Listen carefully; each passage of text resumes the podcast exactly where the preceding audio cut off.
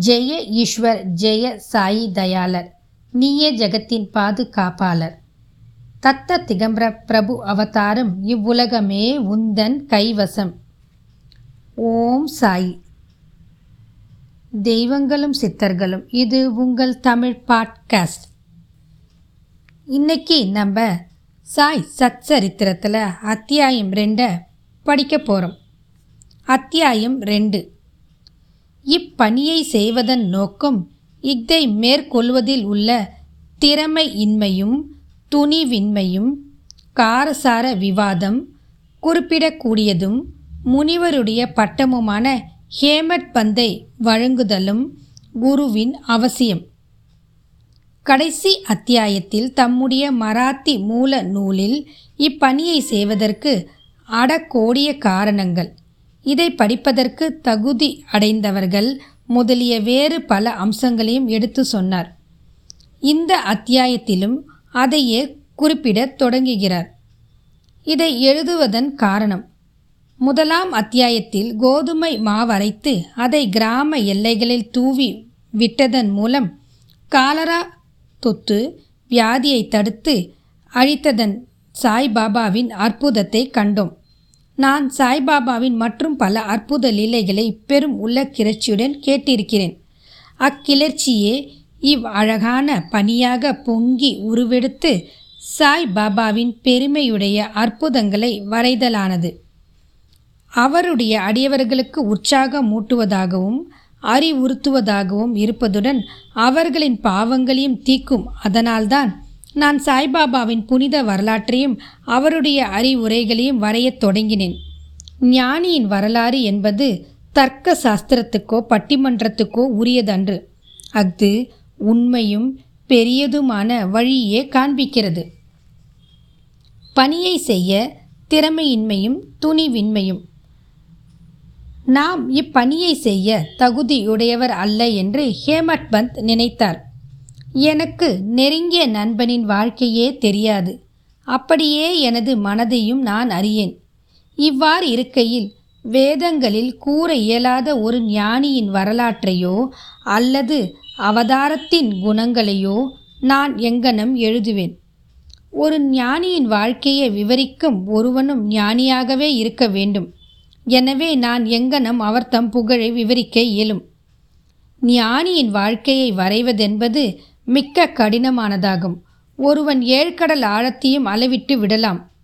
துணி ஜோடனைகளால் ஆகாயத்தையும் அலங்கரித்து விடலாம். இது தீரமிக்க செயலாகும் என்று நான் அறிவேன். இது என்னை பார்த்து பிறர் நகைக்க இடம் கொடுத்துவிடும் என நான் சாய்பாபாவின் அருளை நாடினேன். அடியவர்கள் விரும்பும் வெற்றிகரமாய் முடிவு பெறும் இப்பணியை மேற்கொள்வதற்கு ஞானியர் தம் வாழ்க்கை வரலாற்றை எழுதுவோர்களை கடவுள் விரும்புகிறார் என்று மகாராஷ்டிரத்தை சேர்ந்த முன்னோடி கவியும் ஞானியுமான ஸ்ரீ ஞானேஸ்வரர் மகாராஜ் என்பவர் எடுத்து இயம்பியிருக்கிறார். இப்பணியை ஞானிகள் சங்கல்பிக்கிறார்கள். அடியவன் அம்முடிவை அடைய மறைமுக காரணமாய் இருக்கின்றான் அல்லது கருவியாகின்றான். உதாரணமாக சக வருடம் பதினேழாம் நூற்றாண்டில் கவி மகிபதி ஞானிகளின் வாழ்க்கையை எழுத உயர் நோக்கம் கொண்டார். ஞானிகள் அவரை சங்கல்பித்து பணியை நிறைவேற்றி வைத்தார்கள். அம்மாதிரியே சக வருடம் பதினெட்டாம் நூற்றாண்டில் தாஸ்கண்ணுவின் சேவையும் அங்கீகரிக்கப்பட்டது. முன்னவர் பகத் விஜயம் சந்த விஜயம் பக்த லீலாமிருத் சந்த லீலாமிருத் என்னும் நான்கு நூல்களையும் பின்னவர் நவீன ஞானியரை பற்றி விவரிக்கப்பட்ட பக்த லீலாமிருத் சாந்தாமிருத் என்ற நூல்களையும் இயற்றினார். பக்த லீலாமிருத்தின் முப்பத்தி ஒன்று முப்பத்தி ரெண்டு முப்பத்தி மூணு அத்தியாயங்களில் சந்த கதாமிருத்தின் ஐம்பத்தேழாம் அத்தியாயத்திலும் சாய்பாபாவின் சுவையான வாழ்க்கையும் அவரின் அறிவுரைகளையும் நன்றாக சித்தரிக்கப்பட்டிருக்கின்றன. இவைகள் சாய்லீலா பத்திரிகை பதினொன்று பன்னெண்டு தொகுப்பு பதினேழு ஆகியவற்றில் தனியாக பதிப்பிக்கப்பட்டிருக்கிறது. படிப்பவர்கள் இவ்வத்தியாயங்களை படிக்க கேட்டு கொள்ளப்படுகிறார்கள். அங்கனமே பந்தாராவை சேர்ந்த திருமதி சாவித்ரிபாய் ரகுநாத் தெண்டுல்கர் பதிப்பித்துள்ள ஸ்ரீ சாய்நாத் பஜன் மாலா என்ற சிறிய அடக்கமான புத்தகத்திலும் சாய்பாபாவின் அற்புத லீலைகள் சித்தரிக்கப்பட்டிருக்கின்றன. தாஸ்கனு மகாராஜும் பல்வேறு இனிய பாடல்களை சாய்பாபா மீது எழுதியிருக்கிறார். குஜராத்தில் அமிதாஸ் பவானி மேத்தா என்னும் ஷீரடியை சேர்ந்த ஓர் அடியவர் சாய்பாபாவின் சில நிகழ்ச்சிகளை பதிப்பித்துள்ளார். தக்ஷண பிக்ஷா சனஸ்தாத்தாவும் சாய்நாத் பிரபாவை சில பதிப்புகள் செய்தார். இவ்வாறு சாய்பாபாவை பற்றி பல நூல்கள் இருக்கும்போது இந்த சத் சரித்திரம் ஏன் எழுதப்பட வேண்டும்? அதற்கான தேவை என்ன என்று எதிர்ப்பு கேள்விகள் வருகின்றன. விடை தெளிவானதும் எளியதும் ஆகும். அகன்று ஆழ்ந்த எல்லையற்ற ஓர் பெருங்கடல் போன்று சாய்பாபாவின் வரலாறு உள்ளது. அனைவரும் அதனுள் ஆழ்ந்து மூழ்கி விலை மதிப்பற்ற ஞானம் பக்தி என்ற முத்துக்களை எடுக்கலாம். நல்லுறவில் ஊறி கிடக்கும் மக்களுக்கு அவற்றை கொடுக்கலாம். சாய்பாபாவின் கதைகள் சிறுகதைகள் அறிவுரைகள் ஆகியவை மிகவும் அற்புதமானவை. இவ்வுலக வாழ்க்கையிலும் துன்பப் பெரும் சுமைகளை சுமந்து கொண்டிருப்பவர்கள் கவலையால் மீட்கப்பட்டோர்கள் ஆகியவர்களுக்கு மன அமைதியும் மகிழ்ச்சியும் அவை அளிக்கின்றன. வேத அறிவையொத்த விறுவிறுப்பு உள்ளதும் அறிவூட்டுவதுமான சாய் பாபாவின் இவ்வுரைகளையெல்லாம் கேட்கப்பட்டு நற்சிந்தனை செய்யப்பட்டால் அடியவர்கள் கோரும் பிரம்மத்துடன் ஐக்கியமாதல். அஷ்டாங்க யோகம் தியான பேரின்பம் முதலியவற்றை பெறுவர். எனவே இந்த நிகழ்ச்சிகளை பொறுக்கி எடுக்க எண்ணம் கொண்டேன். அதுவே எனது சிறந்த வழிபாடு ஆகும் என்பதனால் சாய்பாபாவின் தரிசனத்துக்கு கொடுத்து வைக்காத இவ்வெளிய ஆத்மாக்களின் கண்களுக்கு இந்நிகழ்ச்சி தொகுப்புகள் பேர் உதவியாக இருக்கும். எனவே நான் சாய்பாபாவின் அறிவுரைகளையும் இயற்கையானதும் எல்லையற்றதுமான தன் உணர்வு கருத்துக்களையும் சேகரிக்க முற்பட்டேன். இப்பணியில் பாபாவே என் உள்ளுணர்வை கிளப்பிவிட்டார். உண்மையில் என்னுடைய அகங்காரத்தை அவர்தம் பாதத்தடியில் சமர்ப்பித்து இம்மை மறுமை இரண்டிலும் என்னை பூரண சந்தோஷமாக்குவார் என்று எண்ணினேன். இப்பணிக்கு நானே எனக்கு அனுமதி அளிக்கும்படி சாய்பாபாவை கேட்க முடியவில்லை. பாபாவின் நெருங்கிய அடியவரான திரு. மாதவ்ரா தேஷ்பாண்டே என்ற சாமாவிடம் பாபாவிடம் எனக்காக கேட்கும்படி நான் வேண்டிக் கொண்டேன். அவர் எனது எண்ணத்திற்காக பாபாவிடம் வாதாடினார். இந்த அண்ணா சாஹேப் தங்கள் வரலாற்றை எழுத விரும்புகிறார். நான் ஓர் ஏழை பக்ரி என்று கூறாதீர்கள். ஆயின் நீங்கள் சம்மதித்து அவருக்கு உறுதி அளிப்பதாக இருந்தாலும் உதவி அளிப்பதாக கூறினால் அவர் எழுதுவார். அன்றி தங்கள் திருவடி கருணையே இப்பணியை நிறைவேற்றிவிடும். தங்கள் அருள் துணையின்றி எதுவும் வெற்றிகரமாக செய்ய இயலாது. சாய்பாபா இவ்வேண்டுகோளை திரு செவி மடித்தவுடன் உருகி உதி என்னும் திருநீர் அளித்து ஆசிர்வதித்து தன்னுடைய வரம் நல்கும் கரத்தை என் தலைமேல் வைத்து இவர் நிகழ்ச்சிகள் அனுபவங்கள் ஆகியவற்றை தொகுத்து குறிப்புகள் வைத்து கொள்ளட்டும். நான் இவருக்கு உதவி செய்வேன். அவர் ஒரு புறக்கரு கருவியே ஆவார். என்னுடைய வரலாற்றை நானே எழுதி என்னுடைய அடியவர்களின் ஆவலை பூர்த்தி செய்ய வேண்டும். அவர் தம் அகங்காரத்தை அறவே கலைந்து என் பாதங்களில் சமர்ப்பித்து விடட்டும். வாழ்க்கையில் இங்கலம் செய்பவனுக்கே நான் மிகவும் உதவி புரிகிறேன். என்னுடைய வாழ்க்கை நிகழ்ச்சிகளை பற்றி என்ன? நான் அவருடைய வீட்டில் ஒல்லும் வகையெல்லாம் ஓவாதே பணிபுரிகிறேன் அவருடைய அகங்காரம் சிறு துளியும் எஞ்சியிராமல் அறவே அழிக்கப்பட்டு விட்டால் நானே அவருக்குள் புகுந்து என் வாழ்க்கை நிகழ்ச்சிகளை நானே எழுதுகிறேன். அடியவர் தம் உள்ளங்களில் எனது நிகழ்ச்சிகள் அறிவுரைகள் நம்பிக்கையூட்டும். எளிதில் தன்னை உணரலாம். பேரானந்த பெருநிலையும் அவர்கள் எளிதில் பெறுவார்கள். ஆயின் ஒருவரது சொந்த கருத்தையே நிலைப்படுத்தல் மற்றவர் கருத்தை மறுக்கச் செய்யும் முயற்சிகள் ஒரு பொருளின் த நன்மை தீமைகள் இவற்றை பற்றிய விவாதங்கள் இருத்தல் கூடாது என்று பகிர்ந்து அருளினார். விவாதம் என்னும் சொல்லானது ஹேமட்பன் என்னும் பட்டத்தை நான் பெற்ற நிகழ்ச்சியை விவரிக்க நான் கொடுத்து இருந்த வாக்குறுதியை ஞாபகம் மூட்டுகிறது அதையே இப்போது கூறுகிறேன். கஹா சாஹிப் தீக்ஷித் நானா சாஹிப் சந்தோர்கர் ஆகியவற்றோர்களுடன் நான் நெருங்கிய நட்போடு இருந்தேன். அவர்கள் என்னை ஷீரடிக்கு போய் பாபாவின் தரிசனத்தை பெறும்படி வலியுறுத்தினார்கள். ஆயின் இடையில் கிளம்பிய ஏதோ ஒன்று என்னை ஷீரடிக்கு போக விடாமல் தடுத்தது. லோனாவாலாவில் உள்ள எனது நண்பனின் புதல்வன் காய்ச்சல் அடைந்தான். எனது நண்பன் வைத்திய முறை வேண்டுதல் முறைகளிலும் உள்ள எல்லா வழிகளிலும் முயன்றார். ஆயினும் காய்ச்சல் குறையவில்லை. முடிவாக தனது குருவை தன் மகனின் படுக்கைக்கு பக்கத்தில் அமர வைத்தான். இதுவும் கூட பலன் அளிக்கவில்லை. இதை கேள்வியுற்றதன் என் நண்பனின் பையனை காப்பாற்ற முடியாத குருவால் யாது பயன்? குரு நமக்கு எதையுமே செய்ய இயலாதவராயினால் நான் ஏன் ஷீரடிக்கு போக வேண்டும்? இம்மாதிரியாக எண்ணமிட்டு எனது ஷீரடி விஜயத்தை ஒத்தி போட்டேன்.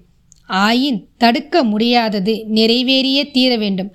அதென்ன விஷயத்தில் பின்வருமாறு நடைபெற்றது? பிராந்திய ஆபீசர் திரு நானா சாஹேப் சந்தோர்கர் பஸ்ஸினனுக்கு சுற்றுலா போய்க் கொண்டிருந்தார்.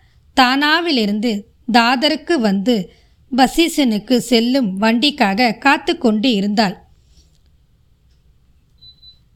அதில் அவர் ஏறியதும் பந்தாராவுக்கு வந்து என்னை கூப்பிட்டு அனுப்பினார். நான் ஷீரடி விஜயத்தை கைவிட்டது குறித்து என்னை கடிந்தார். எனது ஷீரடி பயணத்தை பற்றி நானாவின் வாக்குவாதங்கள் திருப்தி அளிக்கக்கூடியதாகவும் உற்சாகமூட்டுவதாகவும் இருந்தன. எனவே நான் அன்றிரவே ஷீரடி புறப்பட திட்டமிட்டேன். என்னுடைய சாமான்களை கட்டி முடித்து ஷீரடிக்கு புறப்பட்டேன். தாதருக்கு போய் அங்கிருந்து மன்மாட் போகும் வண்டியை பிடிக்க திட்டமிட்டு தாதருக்கு பயணச்சீட்டு பெற்று வண்டியில் அமர்ந்திருந்தேன். வண்டி புறப்பட இருக்கும்போது ஒரு முஸ்லிம் பெரியவர் விரைவாக எனது பெட்டிக்கு வந்தார். எனது மூட்டை முடிச்சுகளை பார்த்துவிட்டு போகும் இடம் என்ன? என்று கேட்டார். நான் எனது திட்டத்தை கூறினேன். பின்னர் அவர் என்னை தாதரில் நிற்காமல் போரி பந்தருக்கே நேராக போகும்படியும் ஏனெனில் மண்மாட்மையில் தாதரில் நிற்காது என்றும் அறிவுறுத்தினார். இவ்வற்புதம் நிகழ்ந்திராவிடில் ஷீரடிக்கு திட்டமிட்டபடி அடுத்த நாளே போய் சேர்ந்திருப்பேன். பல ஐயங்கள் என்னை கடுமையாக தாக்கியிருக்கக்கூடும். ஆயின் அடுத்த நாள் காலை ஒன்பது பத்து மணிக்கு உள்ளாகவே ஷீரடியை அடைந்தேன். திரு பாவ் சாஹிப் காக்கா எனக்காக காத்து கொண்டிருந்தார். இது ஆயிரத்தி தொள்ளாயிரத்தி பத்தில் நிகழ்ந்தது. யாத்ரிக அடியார்களுக்கு ஒரே ஒரு தங்கும் இடம்தான் இருந்தது. அது சாடேயினுடைய வாடாவாகும். குதிரை வண்டியிலிருந்து இறங்கிய பின்னர் பாபாவின் தரிசனம் பெற ஆவலாய் ஏங்கி இருந்தேன் மசூதி நின்று திரும்பி வந்த பெரும் அடியவரான தத்தா சாஹிப் நுல்கர் சாய்பாபா வாடாவில் மூலையில் இருக்கிறார். முதலில் ஒரு முன்னோடி தரிசனம் செய்துவிட்டு குளித்த பின் சாவகாசமாக பார்க்கலாம் என்று கூறினார். இதை கேட்டவுடன் நான் பாபாவிடம் ஓடி சாஷ்டாமாக சாஷ்டாங்கமாக நமஸ்காரம் செய்தேன். எனது மகிழ்ச்சிக்கு எல்லை இல்லை. நானா சாஹிப் சந்தோர்கர் என்னிடம் கூறியதற்கு அதிகமாகவே கண்டேன். என்னுடைய புலன்களெல்லாம் திருப்தி அடைந்தன. நான் பசி தாகத்தை மறந்தேன். சாய்பாபாவின் பாதங்களை தொட்டவுடன் நான் வாழ்க்கையில் அதிக புத்துணர்ச்சி கொண்டவனாக மாறினேன். என்னை இச்செயலில் இடைவிடாமல் தூண்டி சாய்பாபாவின் தரிசனத்திற்கு உதவி புரிந்தவர்களுக்கு கடமைப்பட்டதை கருதுகிறேன். அவர்களை உண்மை உறவினர்களாக நினைக்கிறேன். அவர்களுடைய கடனை நான் திருப்பித் தர முடியாது. அவர்களை நினைக்கிறேன். அவர்கள் முன் விழுந்து வணங்குகிறேன். சாய்பாபாவின் தரிசனத்துள்ள நுதனமானது. நான் கண்டவாறு தம்முடைய எண்ணங்கள் மாறுகின்றன. முன்னை கருமங்களின் வலிமை அழிக்கப்படுகின்றன அல்லது பற்றற்ற நிலை அதிகரிக்கிறது. முன்னை பிறவிகளில் செய்த பல நற்கருமங்களால் அத்தகைய சுப தரிசனம் அடையப்படுகிறது. நீங்கள் சாய்பாபாவை கண்டு விட்டீர்களானால் புற உலகு எல்லாம் சாய்பாபாவாக தோற்றம் அளிக்கிறது சூடான விவாதம். குருவின் தேவையை பற்றி எனக்கும் பாலாசாஹேப் படைக்கும் இடையே ஓர் சூடான விவாதம். நான் ஷீரடிக்கு வந்த தினத்தினன்று நடைபெற்றது. நம் சுதந்திரத்தை நாம் ஏன் இழக்க வேண்டும்? மற்றவர்களிடம் ஏன் சரணாகதி அடைய வேண்டும் என்று நான் விவாதித்தேன். நான் நம்முடைய கடமையை செய்ய வேண்டி இருக்கையில் ஏன் குரு தேவைப்படுகிறார்? ஒருவன் தன்னால் ஆன முயற்சிகளை செய்து தன்னைத்தானே காப்பாற்றிக் கொள்ள வேண்டும். சோம்பேறியாக தூங்குவதை தவிர வேற எதையும் செய்யாத ஒருவனுக்கு குரு என்ன செய்து விட முடியும்? இங்கென்னம் நான் சுதந்திர எண்ணத்துக்காக வாதாடினேன். திரு பாடே கருமத்து அன்றி தலைவிதிக்காக வாதாடி கூறியதாவது நடப்பது நடந்தே தீரும். பெரியோர்கள் எல்லாம் தோல்வியுற்றிருக்கிறார்கள். மனிதன் ஒரு வழியில் நினைக்க தெய்வம் வேறு வழியில் செயல்படுகிறது. உம்முடைய புக்தி சாதுரியத்தை தள்ளி விடுக பெருமையும் அகங்காரமும் உனக்கு உதவாது. கொள்கைகள் மாறுபாடுகள் இவ்வுற்றுடன் இவ்விவாதம் ஒரு மணி நேரத்திற்கு மேல் நடைபெற்றும். வழக்கம் போல் ஒரு முடிவும் காணப்படவில்லை. நாங்கள் கடை களைப்படைந்து விட்டதால் முடிவாக நான் மன அமைதியை இழந்தேன். வலுவான சரீர அபிமானம் அகங்காரம் இவை இல்லாவிடில் விவாதமே இல்லை என கண்டேன். அகங்காரமே விவாதத்தை வளர்க்கிறது என்றும் கூறலாம். பிறகு நாங்கள் மசூதிக்கு மற்றவர்களுடன் சென்றபோது காகா சேஹிப் தீக்ஷித் பாபா பின்வருமாறு வினவினார். சாடே வாதாவில் என்ன நடந்து கொண்டிருந்தது? விவாதம் எதை பற்றியது? என்று கூறி என்னை உற்று நோக்கி மேலும் வினவியதாவது ஹேமட் பந்த் என்ன கூறுகிறார்? இவ்வார்த்தைகளை கேட்டு நான் மிகவும் ஆச்சரியமடைந்தேன். நான் தங்கி இருந்ததும் விவாதம் நடந்ததுமான தாதேவாதாவானது மசூதியிலிருந்து நல்ல தூரத்தில் இருக்கிறது. சர்வ வியாபியும் அகத்திருந்து ஆட்டி வைப்பவராகவும் இல்லாவிடில் எங்களது விவாதத்தை பாபா எங்கனம் அறிந்திருக்க முடியும்? முக்கியமானதும் ஞானம் மிளிர்வதுமான பட்டம். சாய்பாபா என்னை ஏன் ஹேமத் பந்த் என்னும் பெயரால் அழைக்க வேண்டும் என்று நான் எண்ணமிட ஆரம்பித்தேன். இச்சொல் ஹேமந்திரிய பந்த் என்ற வார்த்தையிலிருந்து திருத்தப்பட்டதாகும். இந்த ஹேமந்திரிய பந்த் யாதவ அரச வம்சத்தை சேர்ந்த ராம்தேவ் மகாதேவ் என்ற வேதகிரி அரசர்களின் புகழ்பெற்ற மந்திரி ஆவார். கல்வி கே கேள்வி நிரம்ப பெற்று நற்பண்புகள் நிறைய பெற்ற அவர் ஆன்மீக விஷயங்கள் அடங்கிய சதுர்வாக சிந்தாமணி மற்றும் ராஜ்யஸ்தப்தி போன்ற பல உயர்ந்த நூல்களின் ஆசிரியம் ஆசிரியராவார். கணக்கு பேரடிகளில் புதிய முறைகளை கண்டுபிடித்து புகுத்தியவரும் மற்றும் மராத்திய சுருக்கெழுத்தின் கர்த்தாவும் ஆவார். ஆனால் நான் முற்றிலும் மாறுபட்டவன் அறிவற்ற ஓற்றமற்ற நடுத்தர எண்ணத்தோன். எனவே அந்த பட்டம் எனக்கு எதற்காக சூட்டப்பட்டது என்பது விளங்கவில்லை. ஆனாலும் அதை குறித்து தீவிரமாக சிந்தித்து அது என் அகங்காரத்தை அழித்து பணிவாகவும் அடக்கமுடனும் இருக்க வேண்டும் என்பதற்காகவே அளிக்கப்பட்டது என நினைத்தேன். விவாதத்தில் எனக்குள்ள புத்தி சாதுரியத்துக்காகவும் அது எனக்கு வழங்கப்பட்டதாகவும். எதிர்கால நிகழ்ச்சிகளை உற்று நோக்கில் பாபாவினது சொற்கள் திரு தபோஸ்கரை ஹேமட்பந்த் என அழைத்தது.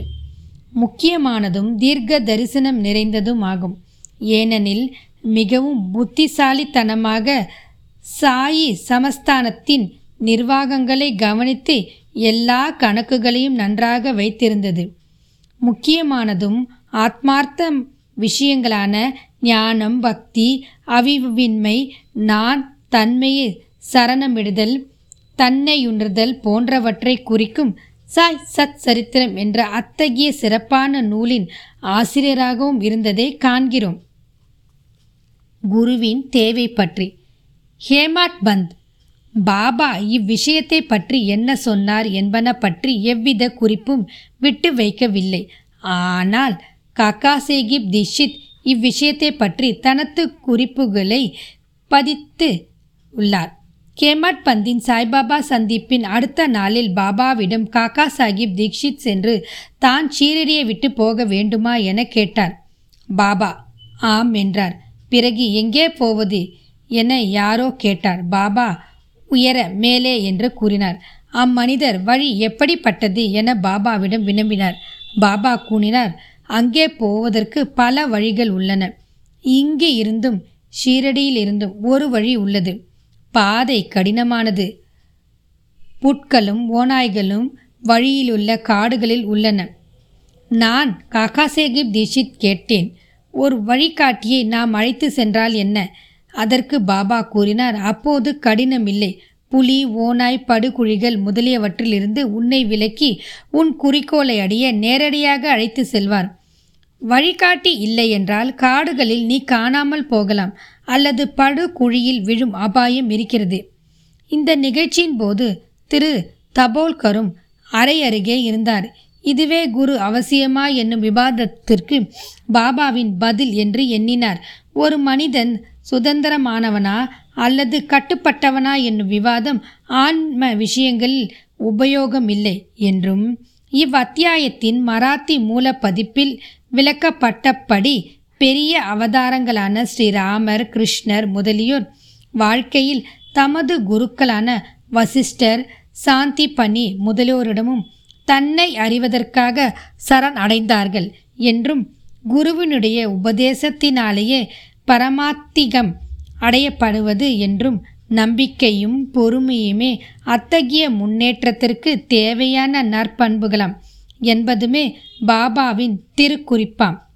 ஸ்ரீ சாயிய பணிக அனைவருக்கும் சாந்தி நிலவட்டும். வாழ்க வளமுடன். மற்றும் ஓர் அத்தியாயத்தில் சந்திப்போம்.